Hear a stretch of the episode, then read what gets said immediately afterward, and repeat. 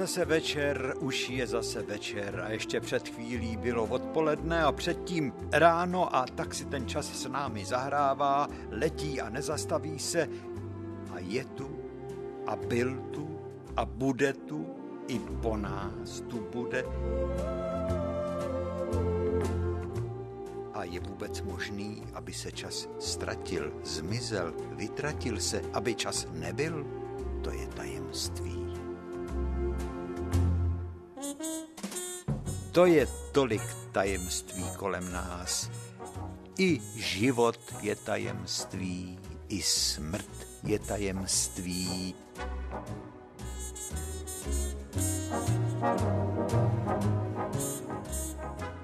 Nazí přicházíme na svět, nazí svět opouštíme.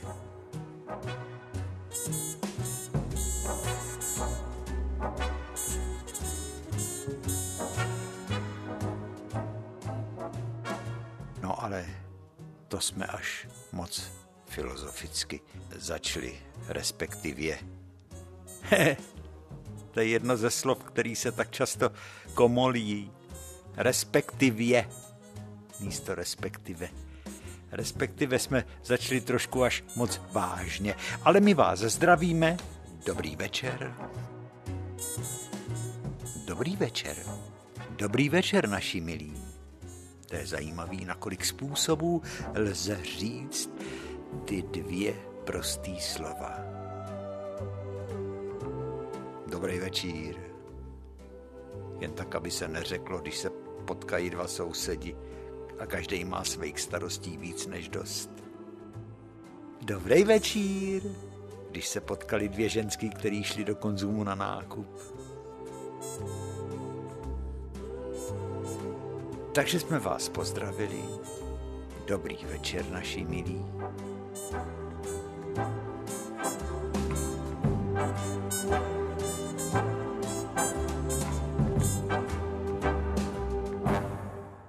Vidíte, a papoušek si klidně země dělá dobrý večír. To se taky říká, když někdo si z někoho utahoval. Nedělej si země dobrý večer, jo. Řeč se tak vyvinula. Má tolik nádherných jemností. Tónem hlasu lze vyjádřit toho tolik, že někdy člověku běhá až mráz po zádech. A nebo se zase někdy může potrhat smíchy. A nebo zase někdo mluví tak jako, že uspávač hadů.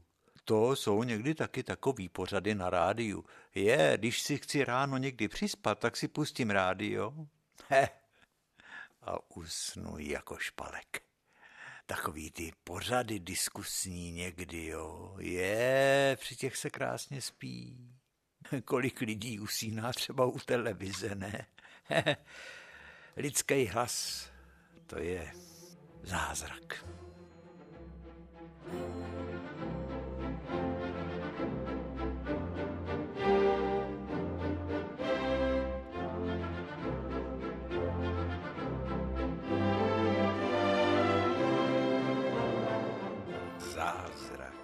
On je i ten lidský život zázrak a tajemství, jak jsme si říkali.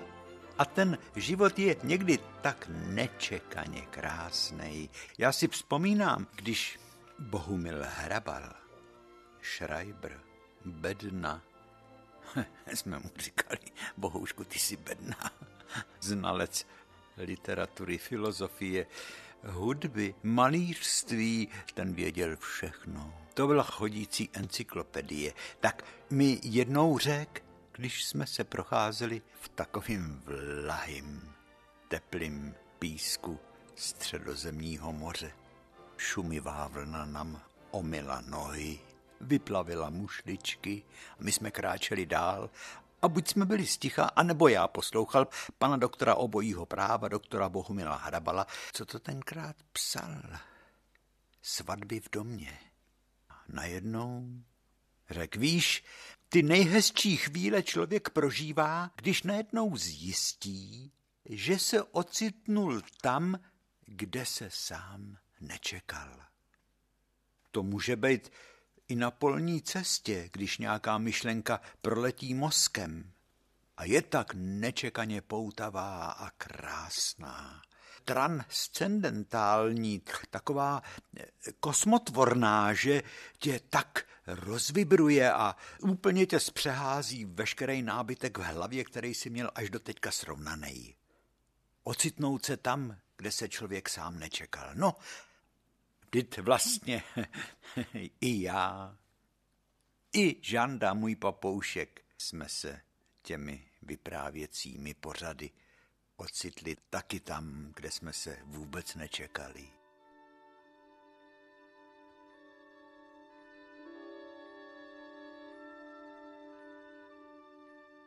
Těch několik slov, jak dokonale vystihuje podstatu tvůrčího činu. Vytvořit něco, co sám člověk nečekal, ocitnout se tam, kde se sám člověk nečekal. Ať se na mě literární vědci nezlobí, ale myslím si, že Bohumil Hrabal by si byl Nobelovu cenu za literaturu zasloužil.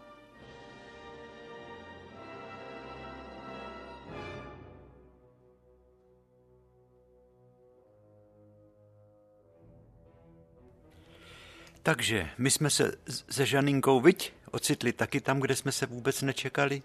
Už šestý rok vám vyprávíme a jsme vám vděční za to, že nás už ten šestý rok posloucháte, že nám věnujete svůj drahocený čas, že nám píšete překrásní dopisy. Tam jsem dal ten dopis od paní Rybičkový z Nuslí najednou neuvěřitelný, jak jsem říkal, jedný z posledních hodin, když jsem bral do ruky svůj památníček z dětství, že držím v ruce svý dětství, že tam je zápis pana učitele Vachtla, jak to tam bylo, tak paní Rybičková ten dopis začíná tím citátem pana učitele Vachtla z památníku Vysokosináčku vysokohleď, za orly v oblaka odvážně leď, nebe je hranicí, kam až smíš jít, všechno se podaří, umíš-li chtít, to mě napsal Pan učitel Vachtl v roce 43 shodou okolností příbuznej paní Rybičkový z Nustý a paní Rybičková mě posílá fotografii a já se teď koukám do tváře pana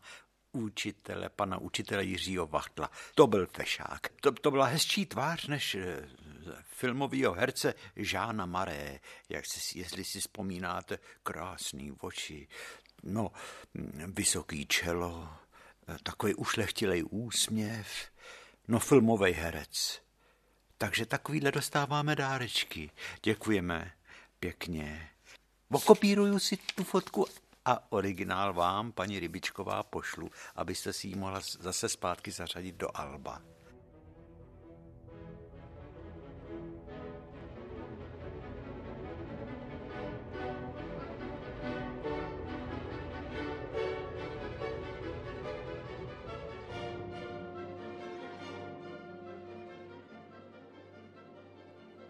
Žanda Papoušek se protahuje. Musím se vám přiznat, je to pro mě trošku zklamání, že je to papoušek pískací, zpívací a nikoliv nemluvící. Žando, že se nestydíš. Ona akorát umí volat Jirko, Jirko a to ani jednou na mikrofon nezavolala.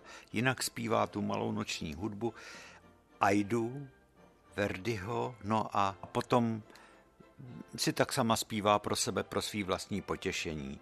Ale aby to byl takový ten papoušek, který chrlí slova, to ne.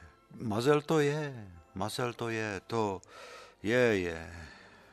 A už je teď trošičku taková skřísnutá, protože přišel podzim. Ten se vkrat jako vždycky úplně tiše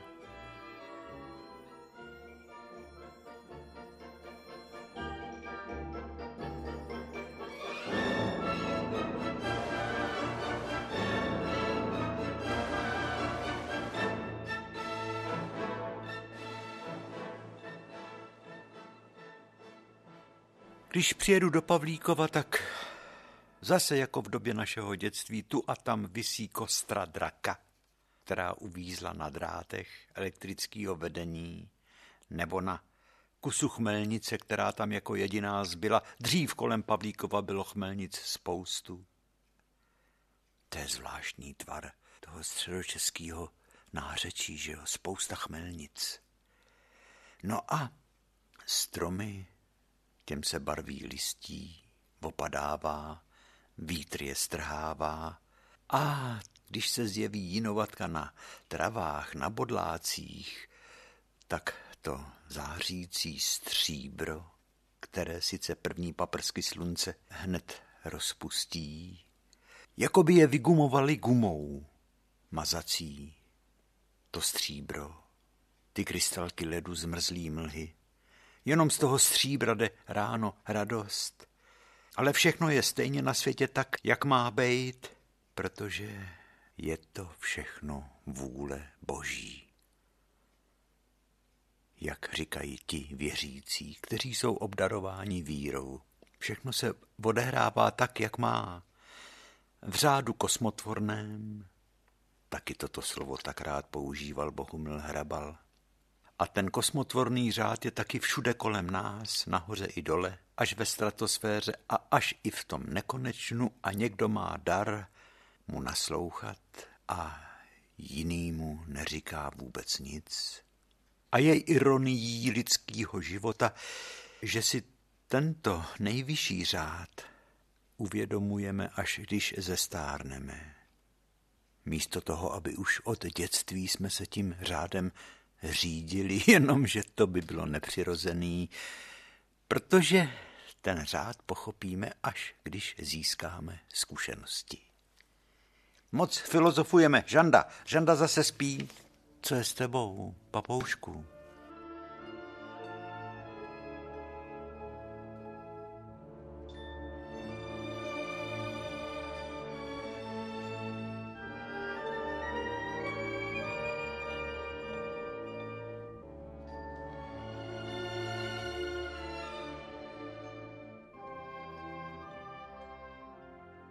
Filozofování je hezký, ale jsou to stejně jen třesky plesky. Měli už bychom konečně začít o něčem vyprávět. O tom třeba, jak dřív to znělo, když se o někom řeklo. To je dobrák. To je pěkný dobrák. Jak jsem mluvil, kolik má čeština od stínu. Tak bylo zřejmé, že se to myslí ironicky to je pěkný dobrák, ten nás vyšplouch. Ale když se řeklo, to je dobrý člověk, to je dobračka, tak to mělo zvuk, to mělo váhu. A tak se lidi dělili na dobrý a na zlý. A dnes se nám zdá, a považujeme to skoro za přirozený jev, že celý svět jako kdyby se zbláznil – a dokonce dávno, myslím, před 70-80 lety spisovatel Josef Váchal, to byl, myslím, který prones tu geniální, výstražnou, drsnou větu, to podobenství, svět se řítí do ďáblovy řiti. A to neměl ani tušení o všech strastech, který si zlí lidi na sebe vymyslí, kolik utrpení, to zlý myšlení celému lidstvu přinese. Homo homini lupus, člověk člověku vlkem. Ale skladatel Beethoven naopak zastával názor, že největší výsadou lidství je být hodným člověkem.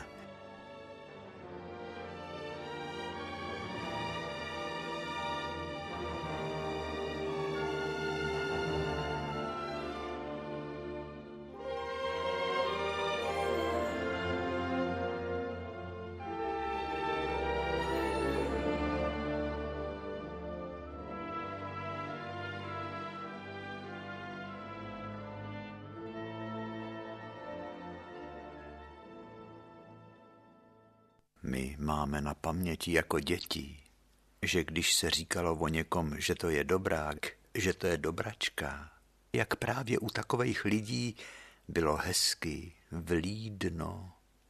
Proto se tak často chodilo na návštěvy. U nás na Rakovnicku se říkalo táč.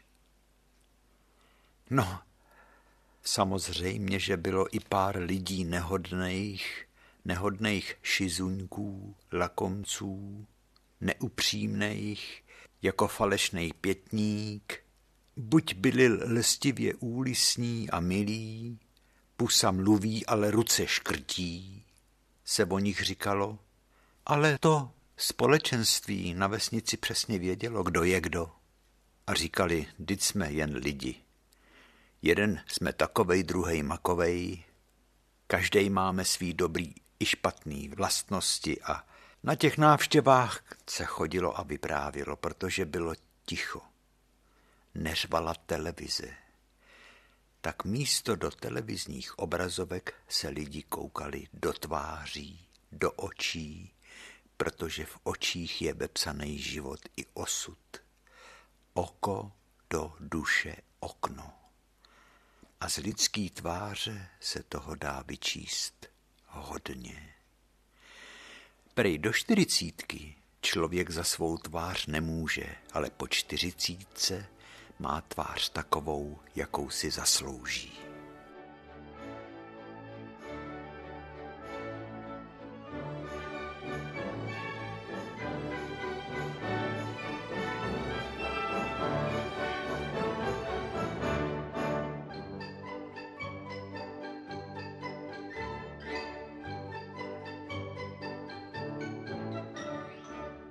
Zatím, co pro hodného člověka čeština, tedy naše mateřština, výrazy šetří, protože ve slově dobrák, dobračka je obsaženo všechno.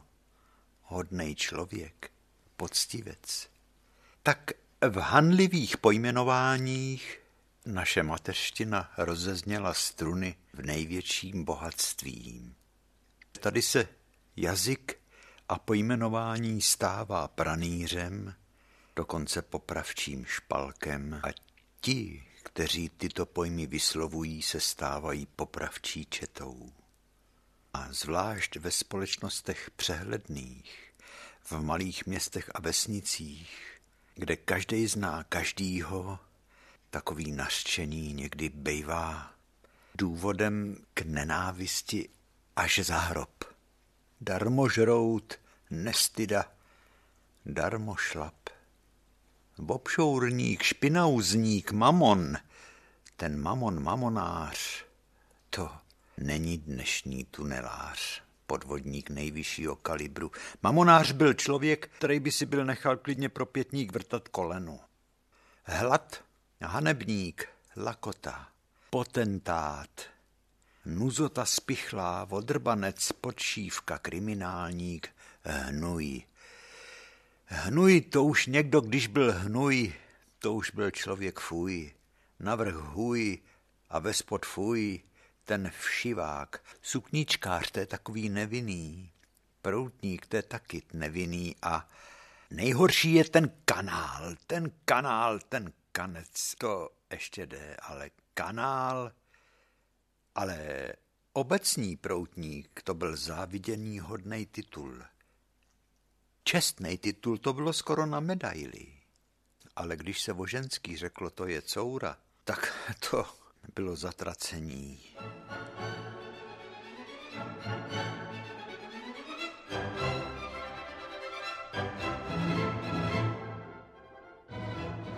Zvláštní druh pohanění bylo vyslovení jména. Třeba někdo řekl, jo, Hornov. Cože? Ty si řekl Hornov? Když někdo, kdo měl nabroušený jazyk a chtěl někoho očernit, znemožnit, tak věděl, že stačí to říct jen takhle, cože? Ten? a bylo takzvaně vymalováno. Toto už se musel najít odvážný člověk, aby se vzepřel a řekl, co máš proti Hornofovi? Podle mýho názoru, a mohl to ještě, měl poslední možnost to zvrátit, a když se někdo takovej nenašel a bylo to řečeno třeba v hospodě u piva, tak ten dotyčný člověk byl znectěný, protože na každém šprochu je pravdy trochu.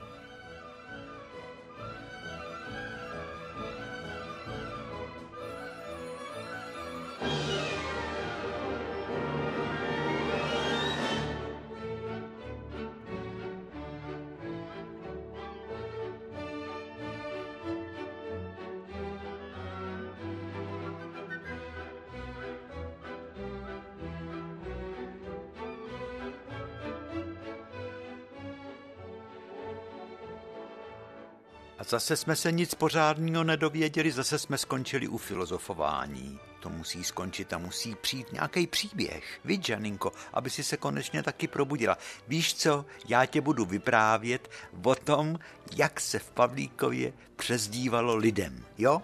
Poslouchej.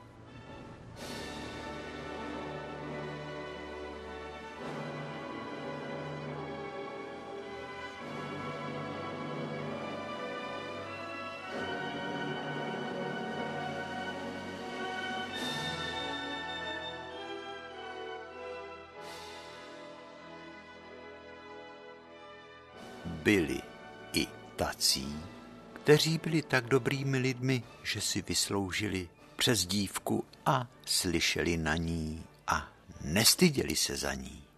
Třeba pan Jirásek, Šoufek, hostinský Hornov, Čůrandák, pan Pánek, který neměl tak veliký grunt, jako soused pánek velkostatkář, který měl moc polí, moc krav a koní, tomu se říkalo pan páneček.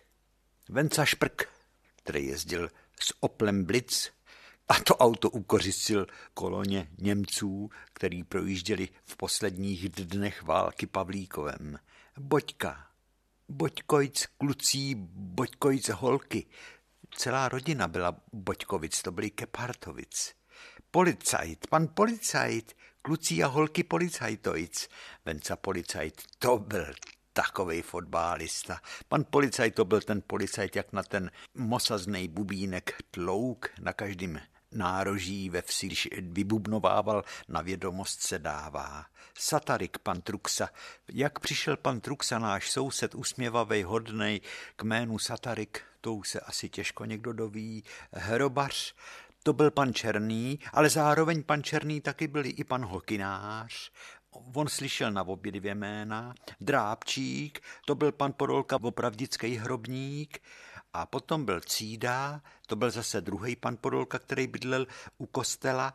A Čebíšek, pan Vidra, ten se staral o okrašlovací spolek obce Pavlíkov a natíral hlavičky v parku. No a pak byly přezdívky vyjadřující povolání pekař, samozřejmě, že to byl pan Kaválek, hlídač vosika, hlídal obecní polnosti a sady, trafikant, vidra, na návsi v malý trafice, listonoš, a to byli hned čtyři listonoši, kotík, pavlíček, ledvinka, jirásek a když bylo špatný počasí, tak si brali peleríny. Pošmistr, pan Ráža, později pan Ledvinka, elektrikář pan Pitner, zámečník pan Schneider, hodinář pan Hladkov, cestář, to byl pan Kopecký a pan Staněk. A truhlář a sedlář a krejčí a a tak dále a tak dále, na koho jsem zapomněl. Řezníci samozřejmě pan Aibl s panem Svobodou.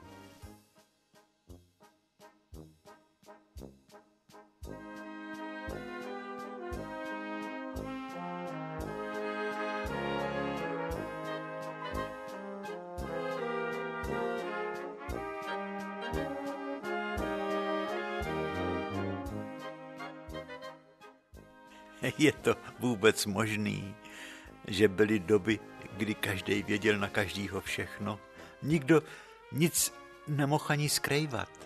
Právě proto, že snad lidi žili v pospolitosti, nebyl ten život tak rozdrobený, nevysedávali lidi doma a nekoukali na tu, na tu připitomělou bednu, která dnešního člověka vysloveně terorizuje tak lidi žili v pospolitosti a podle toho taky ten život vypadal. Jak byla příležitost udělat si z někoho legraci a tu legraci si lidi dělali jenom z toho, koho měli rádi. Jo, v tom to je. Tak tu legraci si rádi udělali a málo kdo byl takovej, že neměl smysl pro humor, to už musel být takovej budiš k ničema. A o tom se to vědělo a toho se lidi stranili.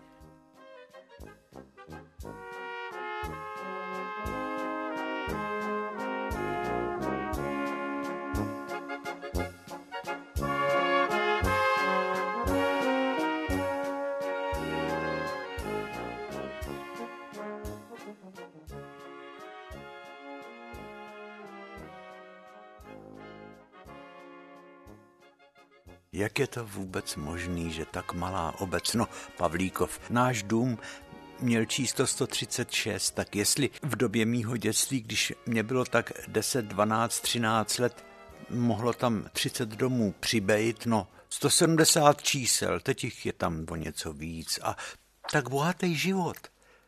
Hrálo se tam ochotnický divadlo. Každý měsíc snad museli ochotníci naštudovat nový kus. Biograf se promítal, po válce byly taneční zábavy, to se to kolikrát někdy popralo a fotbál. A fotbál, ten taky združoval lidi. No prostě ta vesnice žila takovým velkým smířlivým, dalo by se říct, chumlu proti dnešní době. Hmm, do zahraničí se nejezdilo, maximálně na kolách jsme si vyrazili na hrad Krakovec nebo na hrad Tejřov. Dneska si sednou lidi do autáku a jedou až do Chorvatska nebo do Itálie, nebo pavlíkovský klucí, který studují tady v Praze, tak přemýšlí, že pojedou třeba na prázdniny až na Aljašku. No kde pak my na Aljašku? Tenkrát jedině pestem na mapě.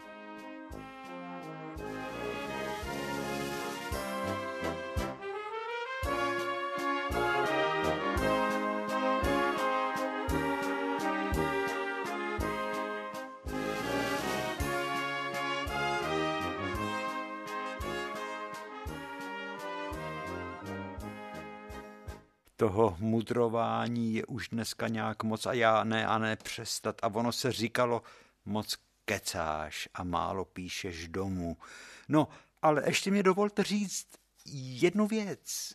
Nerad to řeknu, protože se to bude zdát možná, že to je trošku až rouhání. Ale mně se zdá, že, že civilizační pokrok život lidi na jedné straně obohatil, ale na druhé straně je okrad. Okrad nás o čas na vzpomínání.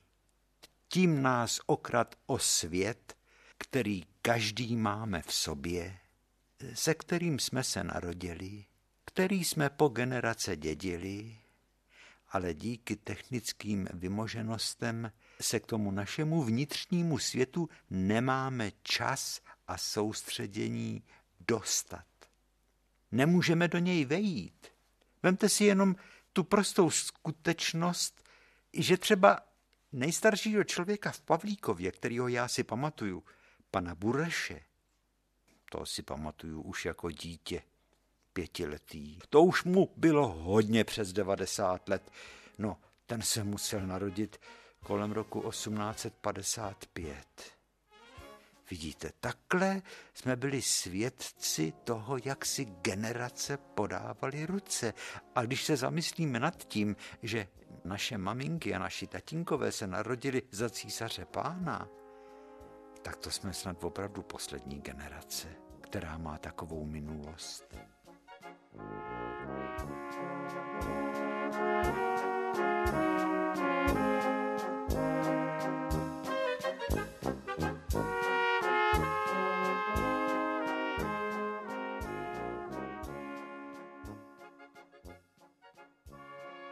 No a jak dřív? Každý dělal ještě takovou řadu věcí, mimo toho, že třeba můj děda staral se s babičkou o hospodářství, ale jak krásně uměl plíct košíky. Nebo zase tesař Franěk nás učil hrát na housle. Cestář Staněk hrál na bas, na kontrabas, na bombardón a na velkou dřevěnou basu v kapele Josefa Polívky a pan Rezek z Vodstárny hrál na flígornu a na housle a při pohřbech měl čepici se zlatou lirou. Ty chlapi, který dřeli třeba na šachtách nebo v šamotce nebo v rakovnických fabrikách, tak ty přijeli domů na těch kolách, praštili sebou na kanapé a museli se nejdřív trošičku vyspat aby vůbec měli sílu se navečeřet, jít spát a ráno, v půl pátý ráno vstávat a jet na kole do fabriky zas.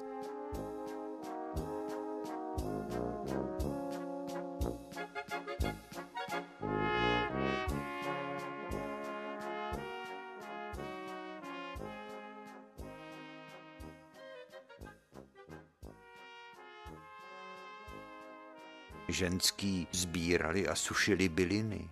A chlapy, který kouřili, si pěstovali na zahrádkách tabák, který potom láskyplně sušili, napichovali ho, natahovali ho, navlíkali ho na prádelní šňůry nahoře na půdě a ty lístečky potom pečlivě řezali a spali do dutinek a dělali si takzvaný domaniko.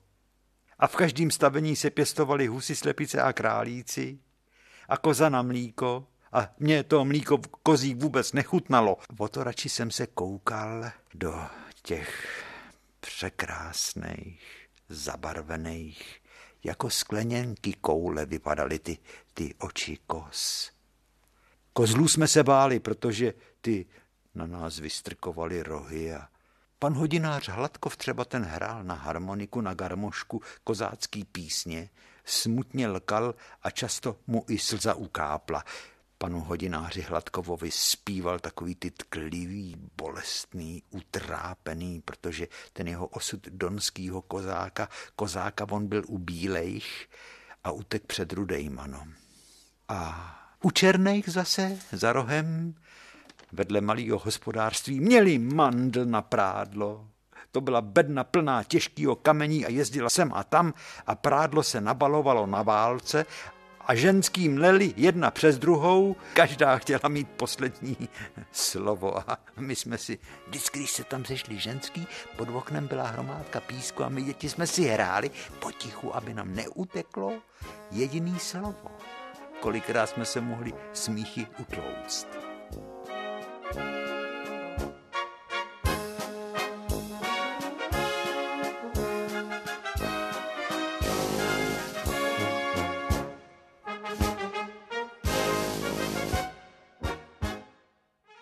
To byly celý litánie, co si ty ženský vyprávěli. A to jsme nevěděli ani, která to mluví.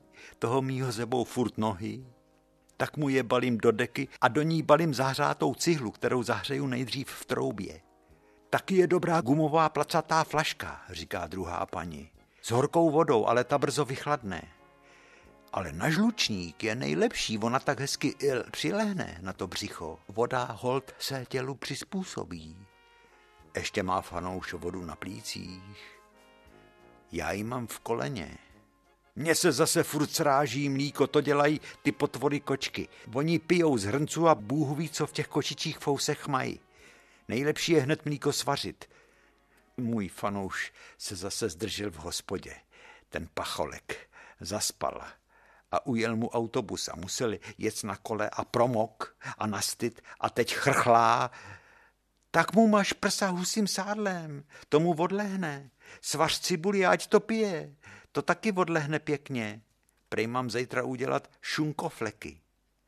My budeme mít čočku, už jsem jí přebrala. Tolik takhle malých kamínků jsem v ní našla. Hromádku, do hrstě.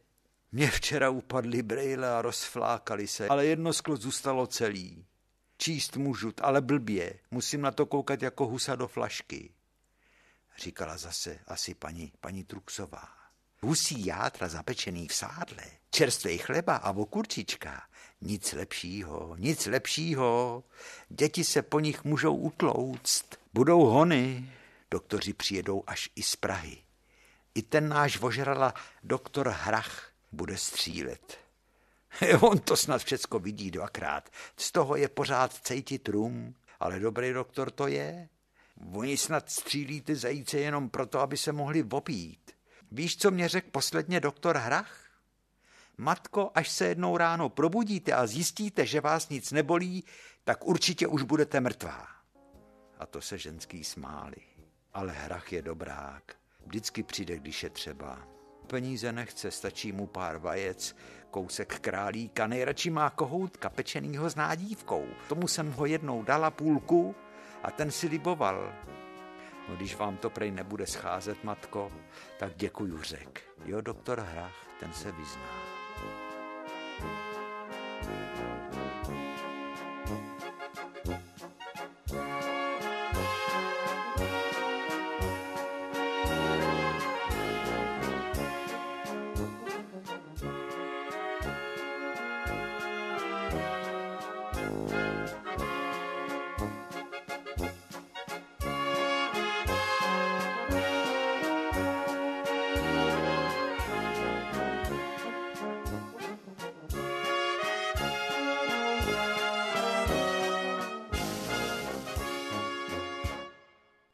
Žaninko, Žaninko, co takhle kdyby si zaspívala? Já už nevím, jak tě to mám říct, mám si kleknout a po, po, poprosit.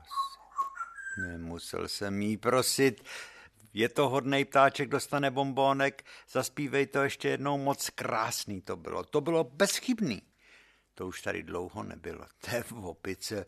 Ty jsi jako ta, jak se jim říká, subreta nebo superstar. No prostě hvězda. Nebude to ještě jednou? Zaspívej. Obdaruj nás.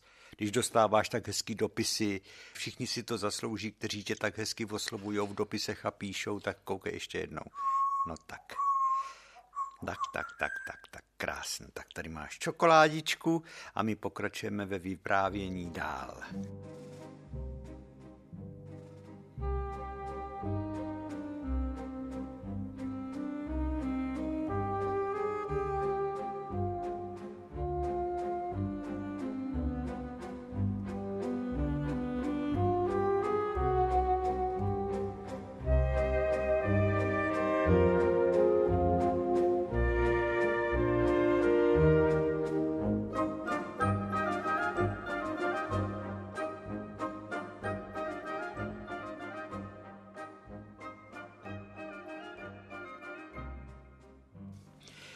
Zajímavý. Nejstarší tvář, kterou si pamatuju, byla tvář pana Budeše, jak jsem říkal. Ten byl skoro stoletej, ten neměl ani jeden zub a byl to vejminkář, vysoký, statný chlap, vždycky čistě oblečený, starý rolník, i když měl kolikrát kalhoty a košily, záplaty tam měl, tak vždycky čistě vypranej. Totiž o tom už jsme mluvili taky, že já svý dětství jsem trávil v Otčímově oficíně, v holičství a kadeřnictví, kde jsem tyhle ty starce mydlil a tím pádem jsem jim mohl koukat s největší blízkosti do tváří, tak já jsem viděl všecko, co kde kdo měl. Bradavici, třeba pan Bureš měl takový bradavice. To bych vám přál vidět, a my děti jsme vždycky chtěli mít všecko, to, co jsme viděli na velkých lidech a mysleli jsme si, že se to sluší a patří mít bradavice, protože pan Bureš měl bradavici pod vokem. Podle vím, no velkou jako třešeň. Představte si, jako třešeň velkou bradavici. I byla tak červená a na čele je měl a na rukách. No, my všichni děti jsme mu ty bradavice tak záviděli, protože my jsme kolikrát prej dostávali bradavice od koupání v rybníku. A to babička říkala, že je na to nejlepší kousek nitě vzít a udělat uzlík nad tou bradavicí a tu niť s tím uzlíkem zakopat pod vodkrab, pod stodolou, jak teče voda ze střechy a prej, když ta niť schně, tak ta bradavice se ztratí. A oni ty bradavice, ty naše dětský, byly takový drolivý. Já nevím, jak se to tak mohlo udělat takový dětský bradavice. Než to ty bradavice pana Bureše byly takový, no jako, jako takový nalitý třešně, pěkný takový. Děti jsou zvláštní.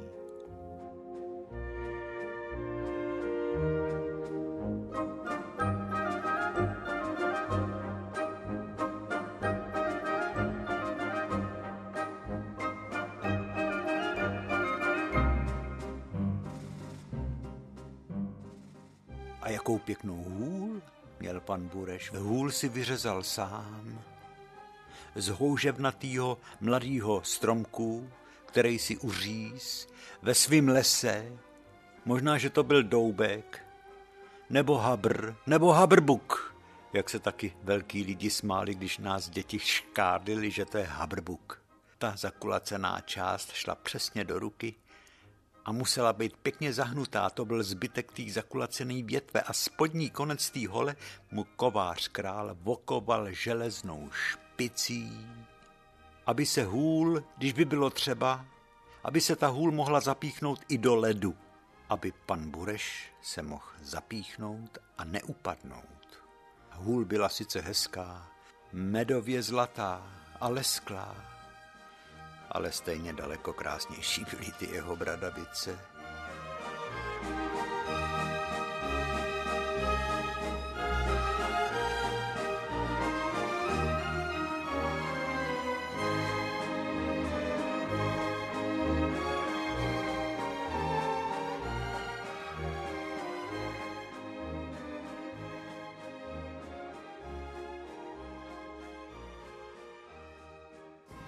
Děti rády obdivují všechno to, co sami nemají. I slepýho Emíla jsme obdivovali, který bydlel v pastoušce. I vyhrbená skleslá záda pana Lišky, jehož postavička byla díky zmenšeným zádům drobná a jedině von se vešel do nápovědní budky, stojící pod podlahou jeviště v hospodě u Jirkovských, kde se hrávalo ochotnický divadlo a stal se nepostradatelnou nápovědou pro každý divadelní kus. A když se na návsi potkal ze stejně tělesně postiženou Milátkou Štěchovou, oba dva měli tváře tak vošlehaný větrem, tak všichni, kteří tyto dva človíčky viděli, je s úctou a láskou zdravili a volali, jak vám to pasuje dohromady, že se nevemete. Ona by mě Milátka nechtěla, viď? říkal pan Liška. Ale co říkáš ty, Hubo? Ty říkáš přece, že nám vlak ujel i s nádražím, že už je pozdě na veselku.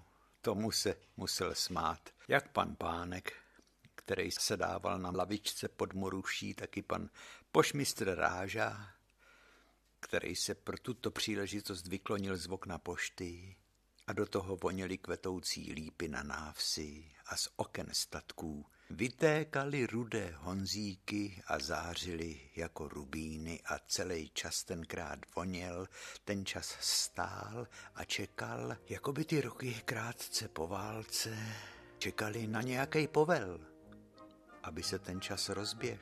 A něco pěkného se začalo konečně odehrávat na té cestě k tomu poctivému blahobytu, na který ten národ celý tak čekal a toužebně, toužebně si ho přál. A všichni měli strašně moc síly. Protože to byli taky hodní lidi, jak jsme o tom říkali, kteří žili podle desatera. Miluj svého bližního. Co nechceš, aby tě druzí činili, nečiň ani ty jim.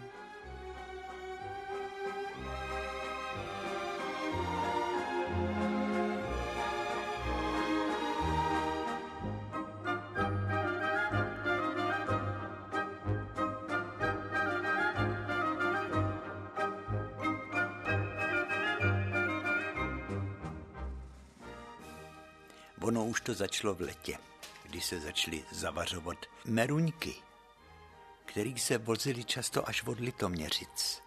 A pak se schánělo deko, to byl nakládáček, no a začali se zavařovat okurky. Ten papírový sáček deko se směsí semínek nějakých, co tam bylo, hořčičný semínko a pepř a kdo ví co. Ty okurky, to byla dobrota. Pěstovali se okurky salátovky, které tak voněly. Eh, on ten svět dřív tak voněl daleko krásnějš. Senem a dřívím. Nesmrděl teď jako naftou a benzínem. Potom přišla doba švestek. A ty se sušily v sušárnách. To bylo vedro. Taková těžká sladká vůně, Roztopila se pec v sušárně a do ní, to bylo vymyšlený dobře, taková sušárna, těch kolem Pavlíkova bylo moc, šuplata dřevěný, do nich, do nich se naskládaly švestky, seřadili hezky, stejnoměrná vrstva a potom, jak, jak se topilo, tak ty švestky postupně, oni, oni se tak jako, oni tím teplem praskli a tekla z nich šťáva sladká a potom se museli, lísky se museli přemístěvat, ty šuplata takový ze spodních vrstev až nahoru, z toho horka spodního nahoru, kde bylo chladnějíc, až se ty švestky zcvrkly. Je a taková čerstvě sušená švestka. To byla, to byl, to byla pochoutka.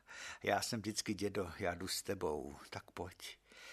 Ale budeš hodnej, nebudeš rošťačit, protože z okýnka jsem viděl z té sušárny na pole, kde Jarka Vosikojc, Jindra Vítojc, mu se říkalo Kozlík, a i ostatní děti Danuše Váňovic, Pepík Tyšerojc, Pepík Sojka tam pouštěli draky.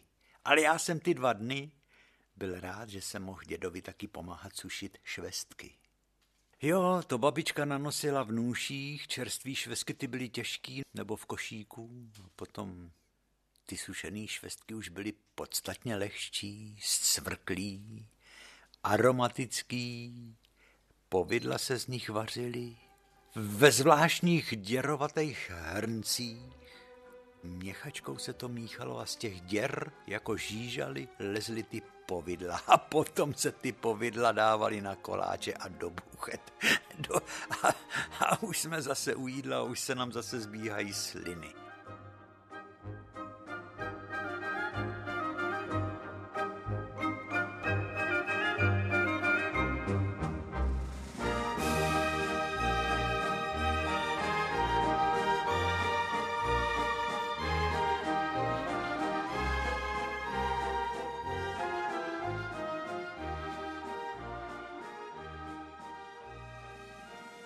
A kolem těch sušáren vedly cesty.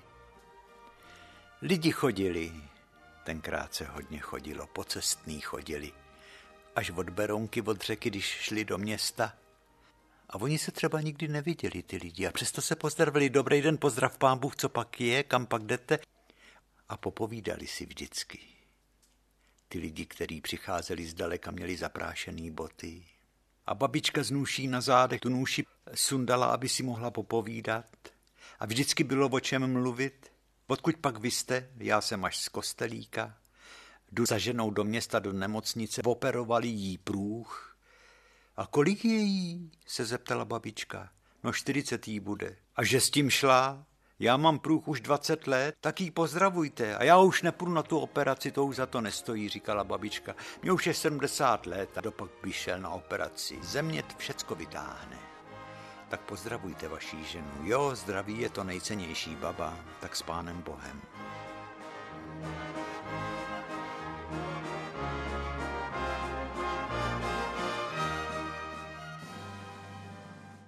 Satarik, Boďka, drápčík, policajt, ťuhýk, žabák, to byli klucí kopeckých, vidíte, na ty jsem zapomněl, ťuhýk, Vašek Kopeckých, Láďa jeho starší brácha, Žabák, Kopeckých, taky výborný fotbalistí.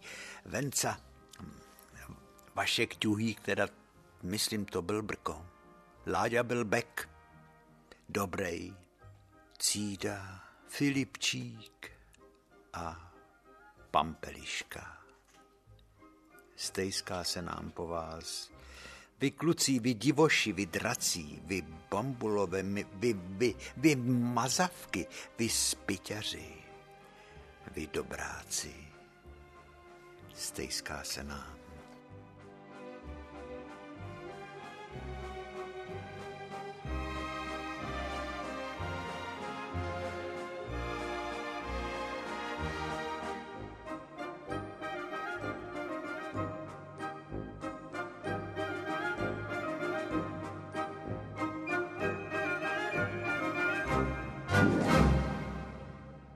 Jsem vyndal žandu z klece a na závěr, jako to dělám každý večer, protože žanda si zvykla, než jí dám do klece, že jí takhle do úška šeptám pohádku.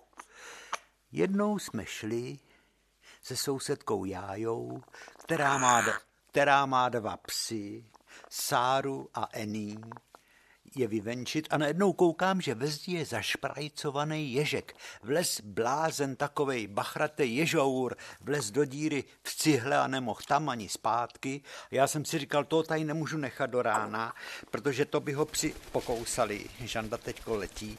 Pokousali by ho psi, víš, tak jsem Žando si šel domů pro kožený rukavice, aby ty ježkový bodliny mě nepíchaly přestaň letět už, počkej, já tu pohádku musím tě vypra- dovyprávět, víš, a mě ty podliny nepíchaly a toho ježka jsem vzal za zadní nohy a vytáhl jsem ho z té díry a on byl tak rád, víš, protože on by tam byl, on tam byl tak zašprajcovaný, zašprajcovaný, že nemohl dopředu ani dozadu. Tak jsem ho vytáhl a on chvilku zůstal ležet a potom se rozběh, rozběh se potom a před našima schodama se zastavil, nešel k nám dovnitř ale byl rád a zmizel tam v nějakých takových jehličnanech, které jsou u nás na zahrádce a šel asi někam spát. Tak to je ta, to, to, a dopadlo to dobře. To je ta pohádka, co jsem tě chtěl vyprávět.